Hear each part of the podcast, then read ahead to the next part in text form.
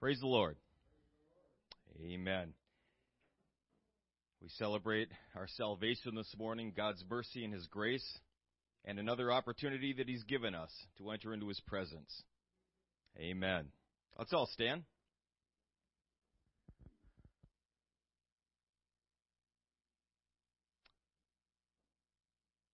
Amen. Let's remember our service this morning.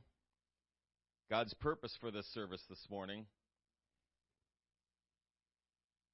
God always has a plan. He always has a purpose. He always has a reason for things as they are. We are here for a reason. We are here for a purpose. And I want desperately to see that come to pass this morning. Amen. Let's call out on Him. Let's worship Him. Let's thank Him. Amen. Lord Jesus, you're an awesome God. You're a glorious Savior. We heap glory and honor unto the Most High today. Thank you, Jesus, for this opportunity you've given us again today to enter into the presence of Almighty God, to come into the very throne room of the Almighty. There was a time where I couldn't do that, but now we have free access to you. Oh, hallelujah, Jesus. I will avail myself of that this morning. I will take full advantage of this opportunity, this privilege that you've given me this morning. Hallelujah, Jesus. I pray, Lord God, that all of your heart, all of your mind, your will would be manifest in our presence here today, that your purpose would be accomplished in our lives and in this service. Help us, I pray, to seek your face. Help us, I pray, to be found of you this morning and that your great and precious name would be glorified in our midst here today. Hallelujah, Jesus. Oh, hallelujah, Jesus. Thank you, Lord, for your mercy and for your grace. Thank you, Jesus, for your long suffering patience toward us. Oh, hallelujah. These things we ask of you in Jesus' name. Praise God. Praise God. Amen. God bless you. You can be seated. Thank you. Amen. Before we start, I'd like to thank our visitors, Brother and Sister DeMuth from Sparta, are with us today. Amen. uh, we're so glad you're back. Praise God.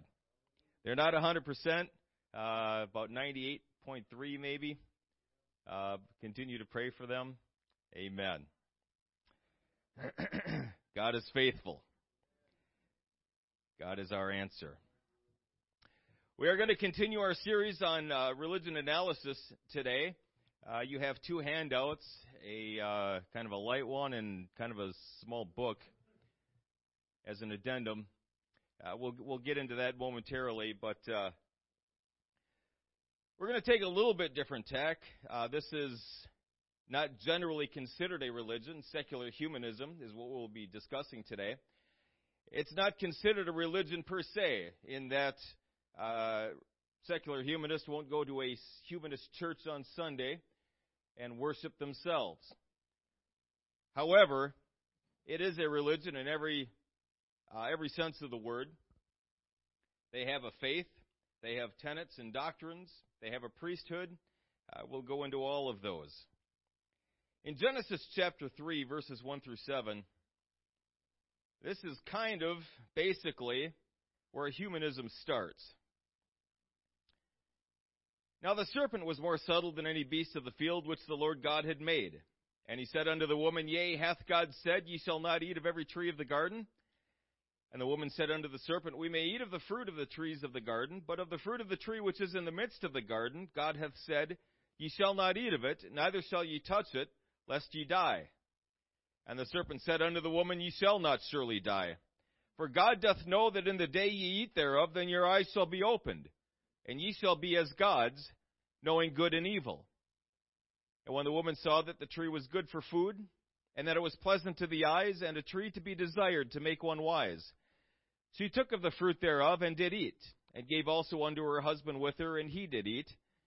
And the eyes of them both were opened, and they knew that they were naked, and they sewed fig leaves together, and made themselves aprons. Okay, so, humanism at its core, is basically attaching prime importance to the secular, to the natural, and discarding completely the supernatural, which is, of course, exactly the opposite of what we propose. We attach prime importance to the spiritual, to the eternal, and less importance, although not no importance, to the secular. They preach and they teach that we are altogether autonomous and we have the ability to determine truth ourselves. This is the state religion today. This is what is preached in just about every news outlet. This is what is preached in our schools and universities. It's preached in our courts, our body politic. Now, I am going to make some comments from time to time on the public school system, okay? And I want to be up front where I stand and why. I am against the public school system. I am not against education. I am very much pro education. The system that we have presently, however, is broken. Now, I will also be the first to acknowledge that there are people within that system, good people, who are fighting to do what's right. Good people who are genuinely, they care about the students and they want them to succeed. Okay, I get that. And honestly, the more good people we have in the public school system, the better. But there are also people in the public school system, particularly the ones running the school system, the ones who are determining policy on a government level, a national level. Their stated purpose, and I say stated purpose, is the destruction of Christianity, family values, etc for this secular humanism. We'll go into more of that in detail. But I want to acknowledge that education is good. A lot of our public school teachers are good people. I'll be the first to admit that. But the system as it is presently is broken. It is serving as the secular humanists' Sunday school, if I can say it that way. They are taught from preschool all the way through the university that there is no God, that we evolved from a rock 4.6 billion years ago, that there is no purpose to life, that we are to distrust authority, etc., etc., etc. Enough said on that.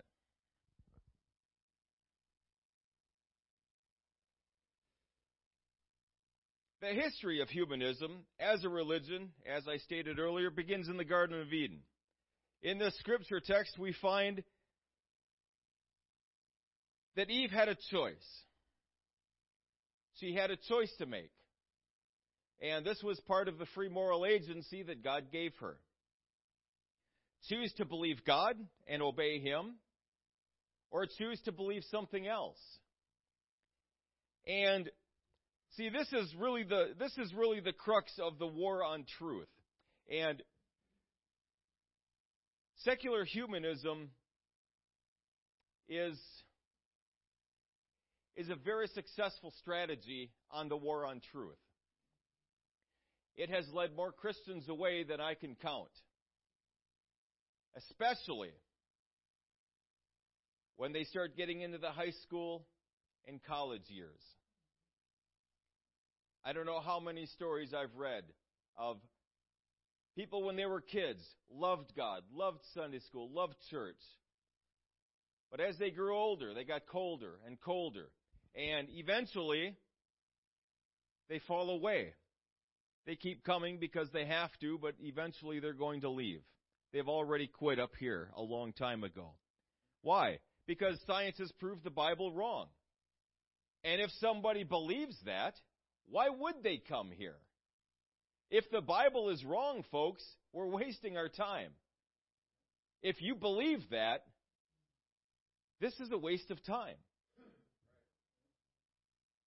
And so, when you're taught that, and taught that, and taught that, however long they're in a classroom for five hours, for five days a week,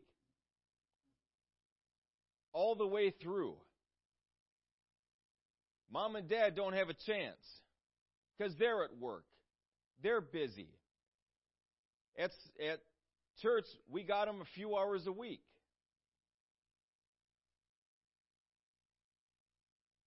That's not going to work. And when we combine that with Christians who can't really explain their faith to begin with, that is a sad state of affairs. We need to be able to explain why. We need to give a ready answer for the hope that is in us with meekness and fear. We need to be able to do that. We have reasons why we believe this. We have reasons why we live the way we do, make the decisions that we do. And they are far superior logically. They are far superior realistically than any other thing that's going on, any other philosophy, any other worldview out there.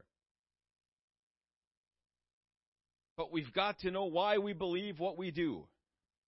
We can't just accept it as blind faith. We can't just accept it because we had an experience. Thank God for the experience.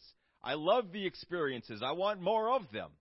But that in and of itself is not good enough. It's not. New Age people have experiences. Medicine men have experiences. Experiences in and of themselves are not good enough. We need something more. We need truth. We need truth. We need to understand it. We need to be able to explain it. So, this is the beginning of humanism. When Eve was confronted with this problem, this dilemma, she stepped out from under the authority of God. And she became autonomous at that point. When we determine truth, when we sit down with Scripture and start judging Scripture on some higher criteria, we now become God. And that's the truth. As Christians, we are judged by Scripture. We fall under the authority and purview of the Holy Writ, the Word of God. That is our authority. When the Bible speaks, we acknowledge it. We submit to it. That is our presupposition. We presuppose it to be true. Can I prove it scientifically? Of course not. Can I prove the existence of God? I can demonstrate that it's a superior belief system, but I can't prove definitely the existence of God. Neither can anybody disprove the existence of God. It's something we presuppose. So Eve is presented with this dilemma. Is God true or is the serpent true? As soon as she posed that question, she was lost. As soon as that question came into her mind and she considered it, she started judging between the two. She was already her own God. And that's what the crux is. Who is God?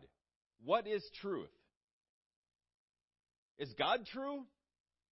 Or is something else true? Is someone else true? Is He God? Or am I God? Or is something else God? Or is there no God at all?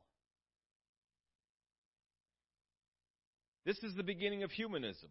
Humanism preaches and teaches that we are our own God. We determine right and wrong ourselves. We determine what's true and what's not true ourselves based on the, our superior intellect. And that's it. This thought has been carried down through the ages in one form or another until this present day. Its doctrines involve the following atheism. This is the belief that there is no God of any kind. We are our own God and must look to ourselves for salvation. As we go through this addendum, in this addendum I have different humanist manifestos, a declaration, that I pulled right off of their websites for your perusal. Uh, we'll just hit a few points that I feel are important to hit, but uh, they have doctrines. They have a stated belief system. They don't believe in salvation or the need for salvation. They think that's a, harmful doctrine. Naturalism and materialism. The belief that there is no supernatural element to reality. All that exists is right here. Things that we can see and taste and touch and feel and hear. The physical, the temporal. That's all that exists. There is no supernatural or extra natural element to reality. All of existence can be explained using natural laws and processes. Now, of course, this leads to evolution. This is the apologetic of naturalism. Evolution attempts to explain how everything came to be as it is today using science. I've made a distinction before between observable science, empirical science, and origin science. Origin science is basically trying to use the present to determine the past. If processes are happening today, we can just extrapolate back, and that will give us our answers. Well, of course, there are several assumptions in there. One main assumption is that these processes have been going on the whole time. Another assumption is they've been going on the same way the whole time. Another assumption is nothing has ha- happened throughout the whole time to alter or change that, etc., etc. In any case, there are all of these assumptions built into their science. It is not observable. It is not testable. It is not falsifiable. It's not science. It is religion. They believe what they believe based on faith. They can't prove the Big Bang. They believe in the Big Bang. We've all heard of the Big Bang, right? Okay. A lot of people try to explain it as an explosion. They don't explain it as an explosion. It's a rapid expanse of space time from a point singularity, a zero dimensional object. If you, if you remember back to geometry, you got, you got three dimensions, right? In the real world, a sphere is three dimensions. Then you got a circle, that's two dimensions. You squish that into a line, and that's one dimension. You squish the line down to a point, that's zero dimensions. That's called a point singularity. All of the matter in the universe existed in this zero dimensional object. And from their own writings and teachings, they say that it basically came from nothing. Well, isn't that a miracle? Anyway, uh, evolution is not science, it's a religion. Okay. It's their apologetic, and they do it very well. They use evolution to explain their belief in naturalism, their belief in atheism. We don't need a, a supernatural God to explain everything. I can explain it without God. And they do explain it. And I will be the first to admit, at first blush, it looks pretty good. When you read through the, the, the stuff that they teach in school and in college, it looks pretty good. As long as you don't stop and think about it. But if you stop and try to actually look at it critically, it begins to fall apart pretty quick.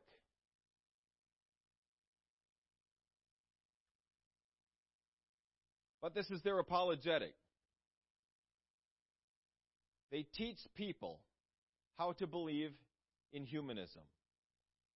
They teach people why it's okay to believe in humanism. It's scientifically proven. It's socially sophisticated. We've evolved past the need for superstition and religion. You're going to see that in this their their writings in this addendum. We don't need that anymore to explain reality. Science has caught up now. We recognize the contributions that religion gave us in the past to, to help us through situations, but we don't need it anymore. It's now it's no longer relevant. All right, moving on. Relativism.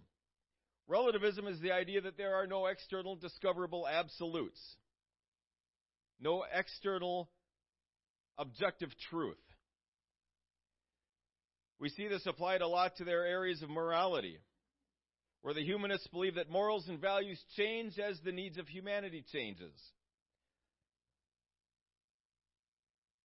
They preach very hard against absolute morals. And yet, at the same time, they sternly state the morals that they do have. It's very interesting. There are absolute truth. There is absolute truth. There are morals, certainly. We all agree on that. There are things that are right. There are things that are wrong. There are things that are good. There are things that are evil. The humanist and the Christian both agree on that. Of course, we're going to disagree on what is good and evil and what is right and wrong.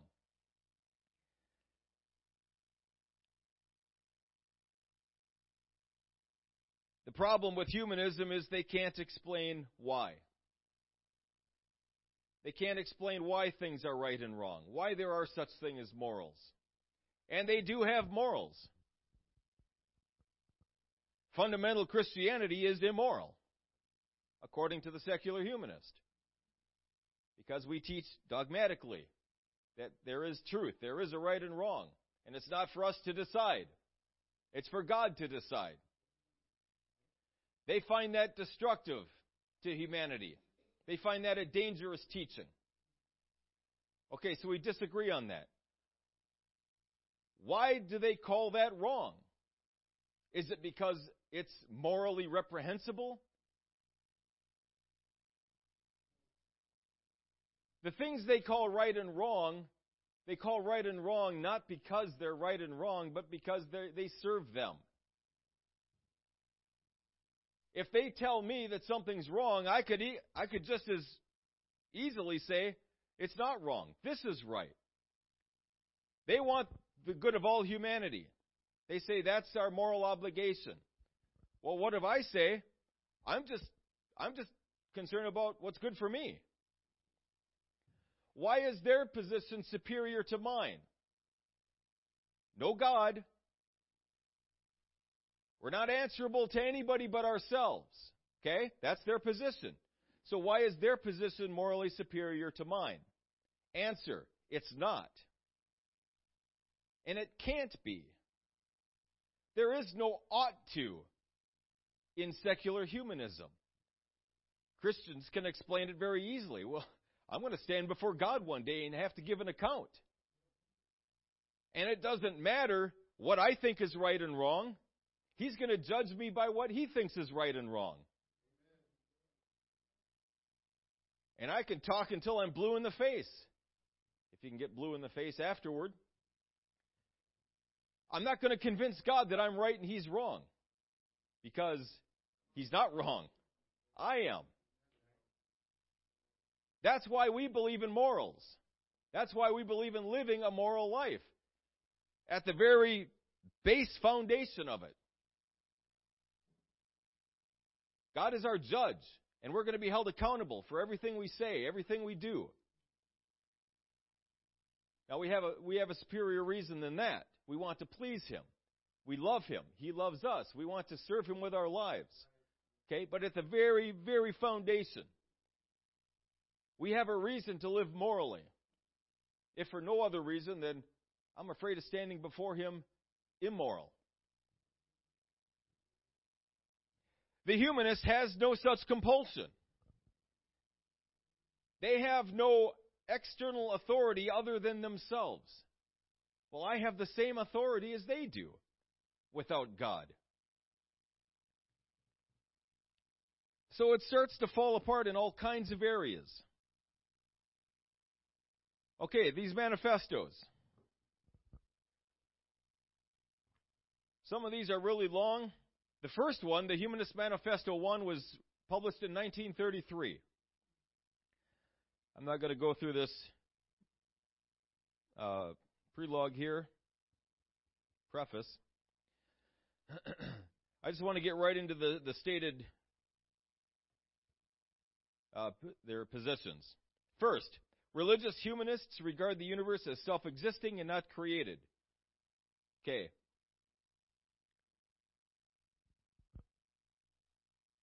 Is that true? Is the universe self existing and not created? Well, how do we know?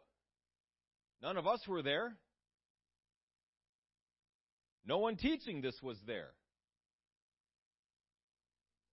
Conversely, I believe that God created everything, but I wasn't there either.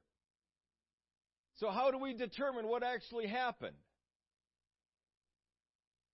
Well, we have an eyewitness, don't we? We have someone that was there. And he tells us he created everything.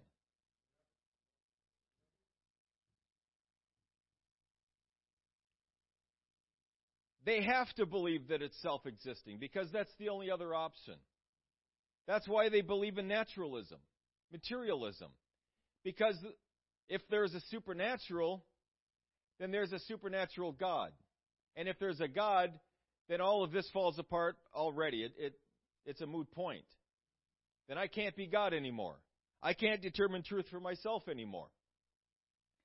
So we, we can't have a supernatural element. So we can't have a created universe. Second, excuse me. Humanism believes that man is a part of nature and that he has emerged as a result of a continuous process. Now, this is evolution. There is such a thing as evolution. There are six kinds of evolution. I won't get into all of them. Only one is true, and that's variation within kinds. That is demonstrable. Sometimes the moths will be white, sometimes they'll be born black. There are changes and variations within kinds. Okay? There are all kinds of dogs. They're still dogs. But there's little dogs, if you want to call them dogs, and big dogs, actual dogs, and everything in between. I don't want to offend anybody that likes small dogs. I'm just joking. they're easier to take care of, right? But they're still dogs. All kinds of variation. That exists. That we see actually happen. It's demonstrable. It's repeatable. We can see that take place. Every other kind of evolution is not true never been seen, never been observed, can't be demonstrated. It's not science, it's religion. They accept it on faith. And they use this type of evolution to say, well, see, the moth changed its color. And that proves that I evolved from a rock 4.6 billion light years, er, years ago. Light years is a distance, not a time.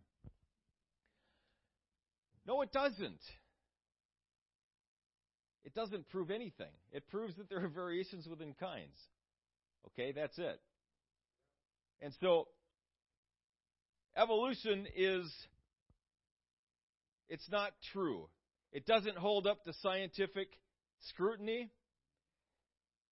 If you look at the, I don't know how far to go into that.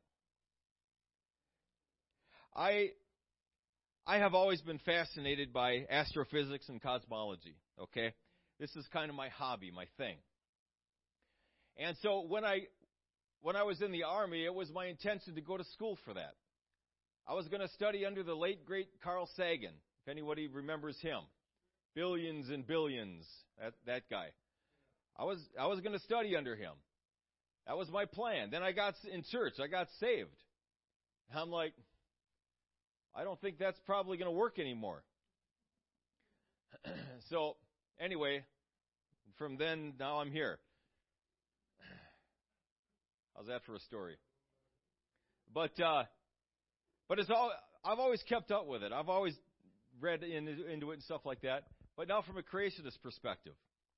And so when you look at the Big Bang, it falls apart on so many fundamental levels. It's supposed to be basically a black hole. I don't know what everybody knows. You've heard of black holes, right? Okay. It's basically a different kind of matter. It's what, what you might call a thermodynamic dead end. Okay? So liquids can change into solids, can change into gases, you know, based on temperature. That doesn't happen in a black hole. Once it, once it becomes that, and I could, no. The molecular process of, of transforming into that type of matter is, is fascinating. But in any case, in any case, you can't do anything with it after that. It's, it's, it's gone. It doesn't do anything else. It's a black hole now. And so trying to get from that to all of this normal matter is impossible. It cannot happen. Okay. And that gets into the fine tuning of the universe, which is, anyway, oh. I keep getting sidetracked. Um, okay, so humanism believes in evolution because they can't believe in anything else. They can't believe in anything else. Anything else would lead to a supernatural element which they cannot accept. Third, holding an organic view of life, humanists find that the traditional dualism of mind and body must be rejected. Why? Because that lends to a supernatural element. They can't accept that. Mind is just chemical processes in the brain. Okay? Which gets into an interesting uh, problem with their stated morals. They believe that th- some things are good, th- some things are bad. But by their definitions, they also have to believe in something called determinism, which is that I can't help the way I am. My personality, my actions are based on chemical reactions, atoms moving around in my brain, hormones, etc. Everything is predetermined. I can't determine, there is no free will. Everything is determined based on physical processes. If I knew every laws, law of physics, if I knew every law of biochemistry and, and neurochemistry and everything, I could determine what you were going to do today. They believe that. They have to believe that. Because if I have free will, if I have consciousness apart from this, that's a supernatural element. Now we got questions like, well, what's going to happen to that part of me after this is gone? And that's not acceptable. So we have to reject that. Fourth, humanism recognizes that man's religious culture and civilization, as clearly depicted by anthropology and history, are the product of a gradual development due to his interaction with his natural environment and with his social heritage. The individual born into a particular culture is largely molded by that culture. And this is where we start getting into relativism. Your truth is different from my truth. Because you have different experiences, you have a different culture than I do, you have a different background, a different history than I do. Your truth is a little bit different than my truth. Your story is a little bit different than my story. And that's okay. And we're both right. We're both okay. Religions, they state, have evolved. Whereas today, we've evolved past the point of needing them. We simply don't need them to explain thunderstorms anymore. It's not, it's not God playing pool or, or uh, bowling and knocking the pins down. It's not Zeus throwing lightning bolts. We can explain it via natural processes. And so we don't need these things anymore.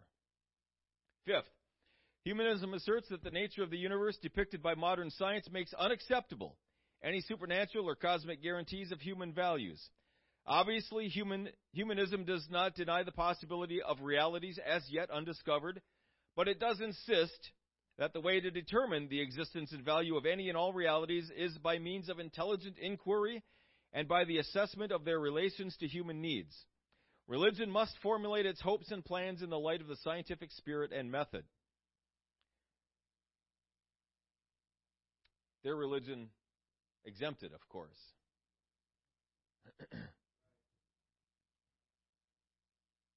Again, the supernatural has no place. And every kind of truth, every discoverable truth, will be discovered via science, the scientific method, which they claim they've done. But they have not. They just keep repeating it over and over and over and over again until people start accepting it.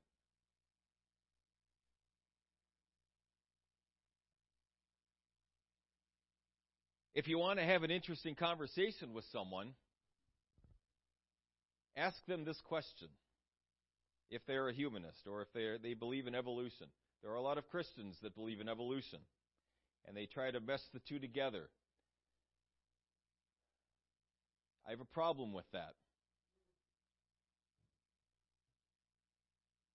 Get into that some other time. But ask him this question what what about the teachings of, of evolution convinced you that this was true? What scientific proof did they give you to demonstrate that this was a viable way to believe? What, what evidence did, did they present you with to demonstrate the veracity of this belief system? What was that? Show that to me so I can see it too. They can't. I've only done this a few times, but they've never been able to. I doubt they ever will. They could point to the fossil record. And that's typically what they'll, they'll do. They'll point to the fossil record. They'll point to uh, the similarities between apes and men. They'll point to these kinds of things. But there's no scientific proof. It's speculation. It's hearsay. And if you brought this into the court of law, you'd be laughed out of court. But people will base their lives on this. Philosophers, when they're honest with themselves, people who look at this kind of belief system, and there have been a lot of uh, varieties and flavors throughout the years, starting with the, the uh, Renaissance, coming up through starting way back in the Greeks. The Greeks were the first ones to teach evolution. It starts way back then. But when you look at this, and philosophers, worldly, secular philosophers have looked at this, and they've determined that if this is true, there's no point in even living. It leads to despair. It leads to absurdity. It leads to the, we can't know anything. There's no basis for anything. Why are we here? We're a cosmic accident. So what does anything matter then? What does the good of humanity matter if, if we're not even supposed to be here in the first place? I have no purpose. I'm an, ex- I'm an accident. I'm a bag of chemicals and water. What? You don't, you don't arrest vinegar when it reacts with baking soda violently. Why would you arrest me when I go murder someone? I can't help it. That's the chemical reactions going on in my body.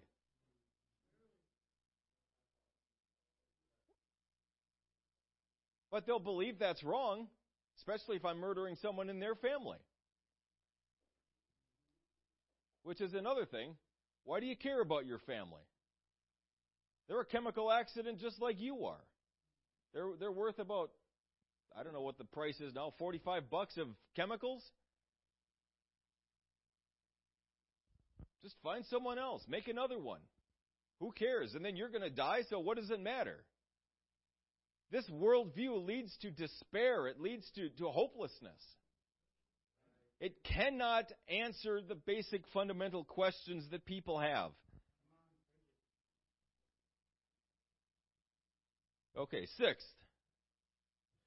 We are convinced that the time has passed for theism, deism, modernism, and the several varieties of new thought. Okay, religion in general. Replace that with science. Seven, religion consists of those actions, purposes, and experiences which are humanly significant. Nothing human is alien to the religious. It includes labor, art, science, philosophy, love, friendship, recreation, all that is in its desi- degree expressive of in- intelligently satisfying human living. The distinction between the sacred and the secular can no longer be maintained. Okay, so I can't remember if they state this in other areas here, but basically, whatever's good for humanity is good. That's, that's our religion. Serve humanity. And that sounds noble. And in many ways, we are called to serve humanity, aren't we? That's Christian. That's biblical. We are to serve. We are to seek and to save that which was lost. Allow God to use us to save people. We don't save. But we are to minister to others. We are to serve humanity. But we have different goals in serving humanity. Eight. Religious humanism considers the complete realization of human personality to be the end of man's life and seeks its development and fulfillment in the here and now. This is the explanation of the humanist's social passion. In other words, because there is no afterlife, we need to focus on now. Get what I can while I can. Because tomorrow I die. And I'll be recycled into a fern or a garbage can or, or whatever it is my chemicals are going to be used for. Annihilation. There is no judgment. There's no heaven or hell. I can do what I want to do. It doesn't matter anyway. If I kill everybody, if I'm the, the biggest saint in the world, what's it going to matter? At the end of it all, I'm going to die, and everyone else is going to die too. So what does anything matter? It's really hard to escape that conclusion when you start looking at this worldview. Nothing matters. And we wonder why suicides are rampant. I didn't know any, I didn't even know the, what the concept of suicide was as a kid. I'd never even heard of it before. Our kids today, they know people, several people probably, that have either suicided successfully or have attempted suicide. It's a regular occurrence today. Why is that? What's the difference? What people believe. Folks, it matters desperately what we believe. It matters what we profess to be true. What we believe, that's who we become. That's what our actions are going to be determined by. That's what our decisions will be based on, is what we believe to be true. If we believe humanism to be true, we're going to act accordingly. Fortunately, most people don't. Fortunately, people understand that there are objective truths, and they live that way, while at the same time professing it to, to not be true. Professors who teach humanism will get up, they'll kiss their wife, their husband, their kids, genuinely caring for them, as if they matter, as if they mean something, as if there's such a thing as human dignity and self worth. While at the time professing in class that we evolved from a rock, we're a cosmic accident, life is meaningless. And when their spouse dies or something happens to their children, they're going to be mourning at the funeral as if they mattered, as if their lives meant something. Why is that? Because people are not consistent with their worldviews. And I'm thankful for that. Hitler was consistent with his worldview. He was. And you see what happened there. It matters what we believe. Okay, moving on. Uh, where are we? Nine? Ninth.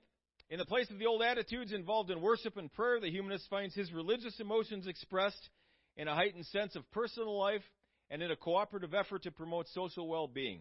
Okay, so we kind of talked about this in previous lessons the generals versus the particulars.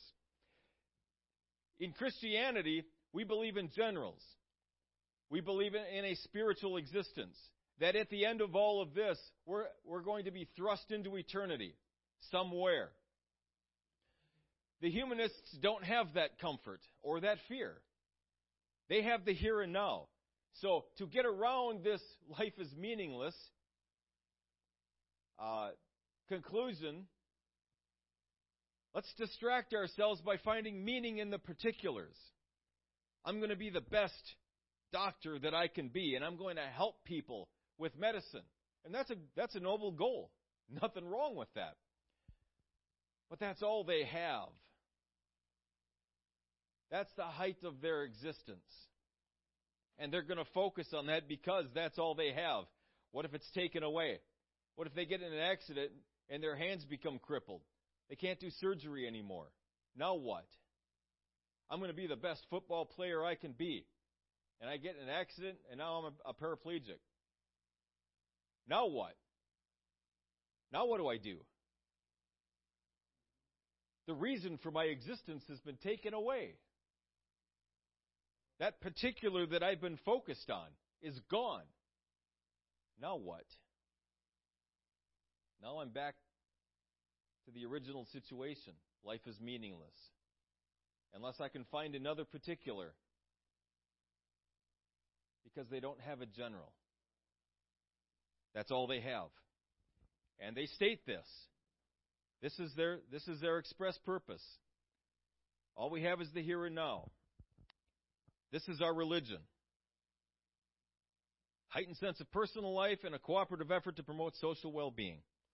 Okay, tenth, it follows that there will be no uniquely religious emotions and attitudes of the kind hitherto associated with belief in the supernatural. okay, again,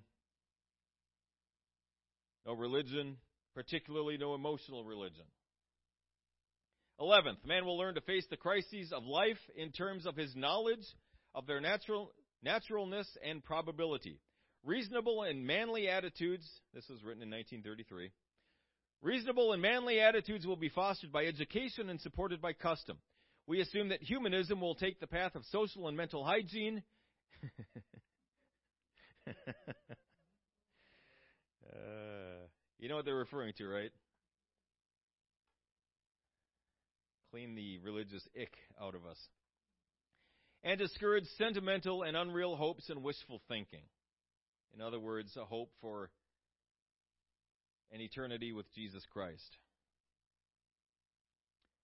The hope that God hears and answers prayer, that He is our ever present help in time of need. Let's get rid of those unreal hopes and wishful thinking. All we have is ourselves. All we have is our intellect. All we have is our own capabilities. That's all we can rely on. I can no longer imagine. I can no longer imagine a life where that's all I have to, to hope for. To rely on myself, to rely on the efforts of other human beings.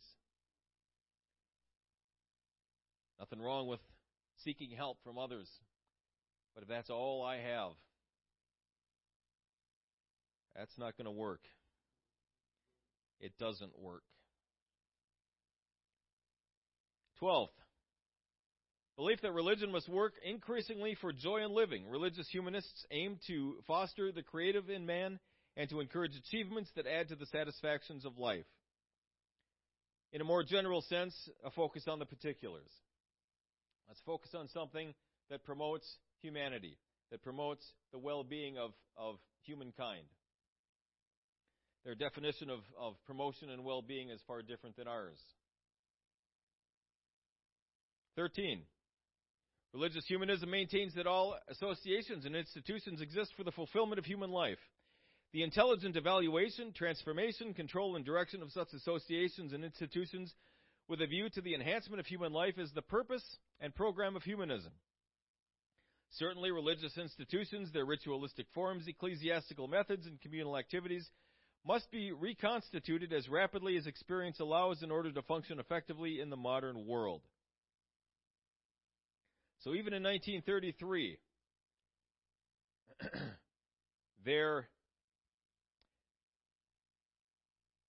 well, let me say it this way. From this point, this was their, their kind of their start.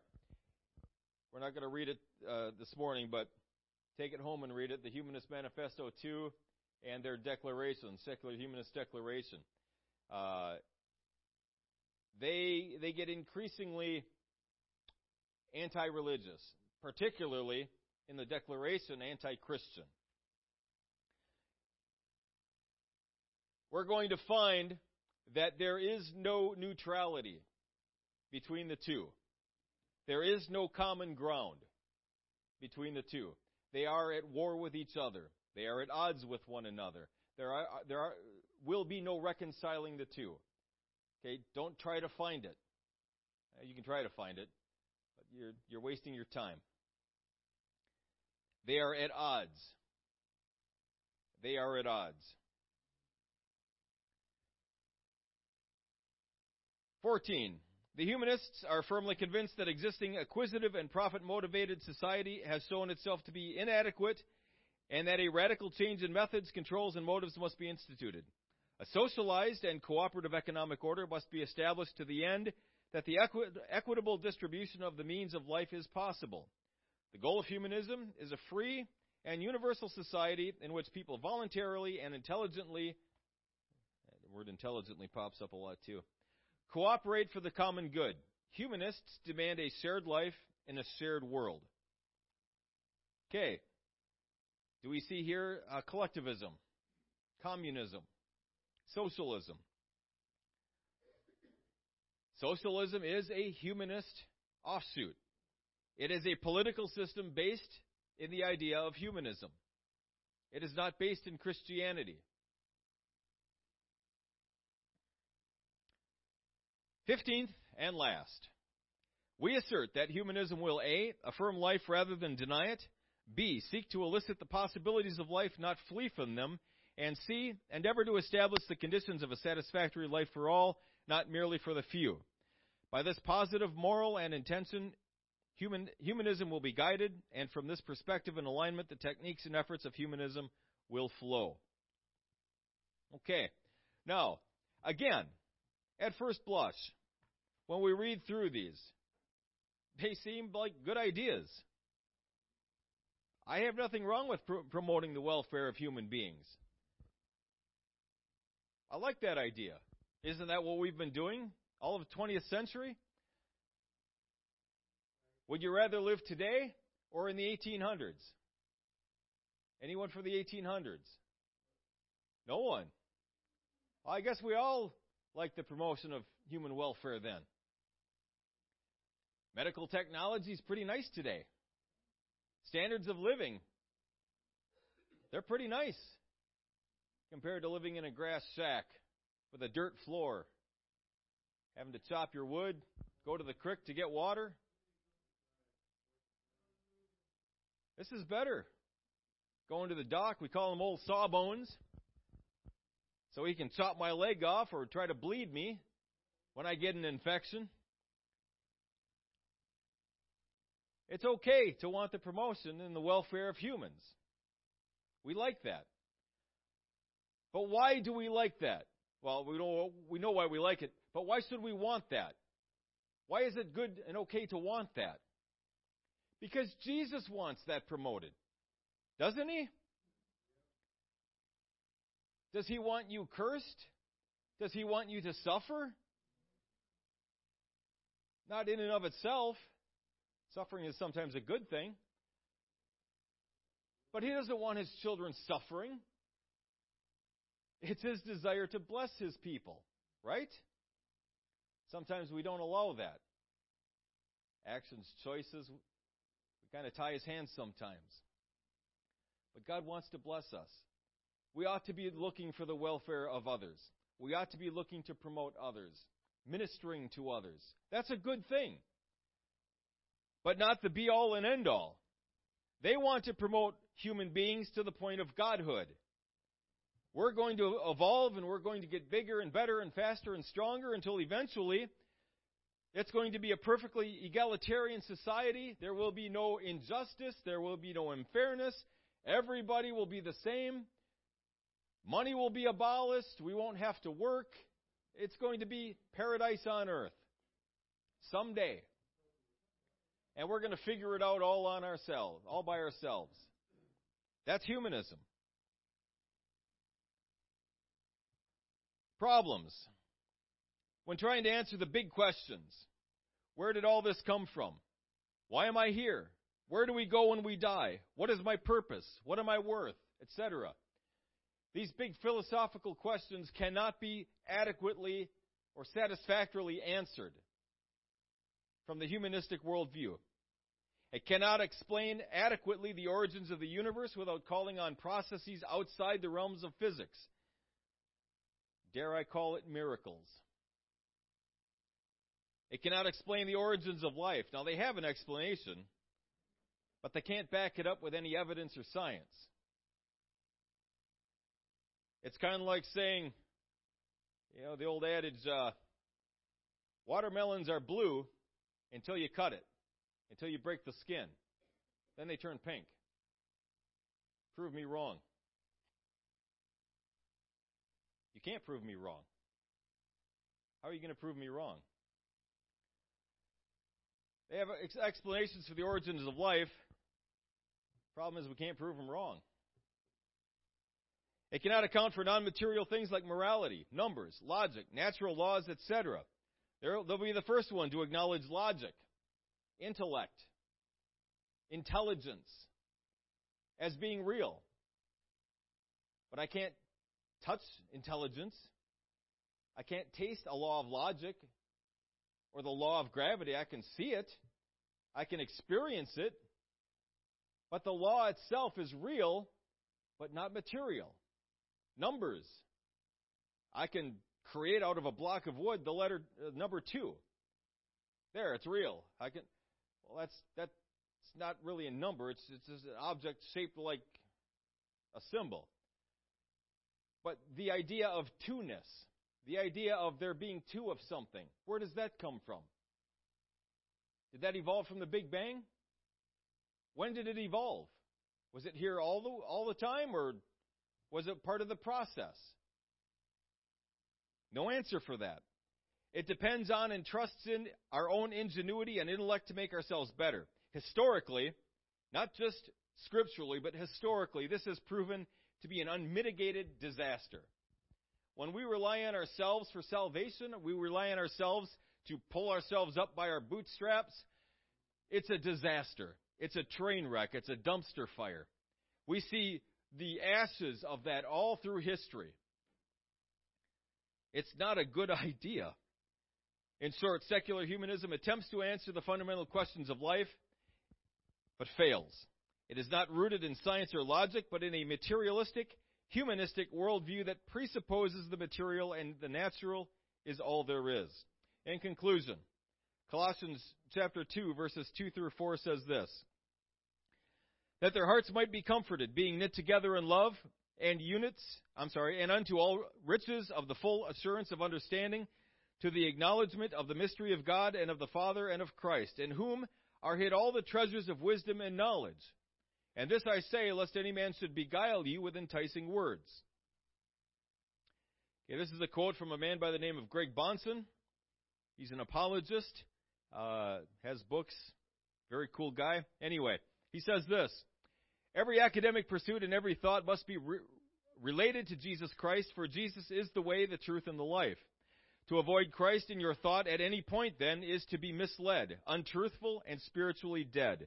To put aside your Christian commitments when it comes to defending the faith or sending your children to school is willfully to steer away from the only path to wisdom and truth found in Christ. Jesus Christ is Lord and needs to be Lord over every area of our lives, including our knowledge, including the area of knowledge, including our intellects, our philosophies. Colossians 2:8 says, "Beware lest any man spoil you through philosophy and vain deceit, after the tradition of men, after the rudiments of the world and not after Christ. Okay, this verse is not saying that all philosophy is bad. There are certainly bad philosophies. We're going to have a philosophy. Okay? We all have one. The question is, do we have a good one? Do we have the right one? The one based in Jesus Christ? We need to have a philosophy after Jesus Christ. It's okay to get wisdom. That's what philosophy means. Philosophia, love of wisdom. Proverbs 4 7 says, Wisdom is the principal thing. Therefore, get wisdom. With all they getting, get understanding. And 1 Timothy 6 and 20 says, O Timothy, keep that which is committed to thy trust. Avoid profane and vain babblings and oppositions of science, falsely so called. And that is exactly what we're dealing with today, is science falsely so called. There is a real science, and it's cool and it's wonderful, and it's based in Christianity. All of the great scientists of history were great Christians first. Why is that? Because if God created everything and He sustains all things by the word of His power, then everything is going to run consistently. Everything is going to run as it should. The laws that are present here on earth will be present all throughout creation, and they always will be. The consistency and the order of creation is why science is even possible. If this were just a random event, why would we expect things to be the same tomorrow? Why would we have any trust at all in our human intellect? Because all it is is atoms and molecules bouncing around up there, doing who knows what. There's no reason to trust in that if God didn't create everything. Christianity is the correct worldview. It's the one that best explains all of reality. And as we've stated before, not only is it the best worldview looking at it critically, it's internally, externally consistent, it's logical, it comports with reality, all of that. But even more than that, it has power to save, it has power to deliver. No other worldview, no other religion, no other uh, belief system has that kind of power. Jesus is the way, the truth, and the life. It's Him. It's Jesus Christ. Amen. Let's all stand.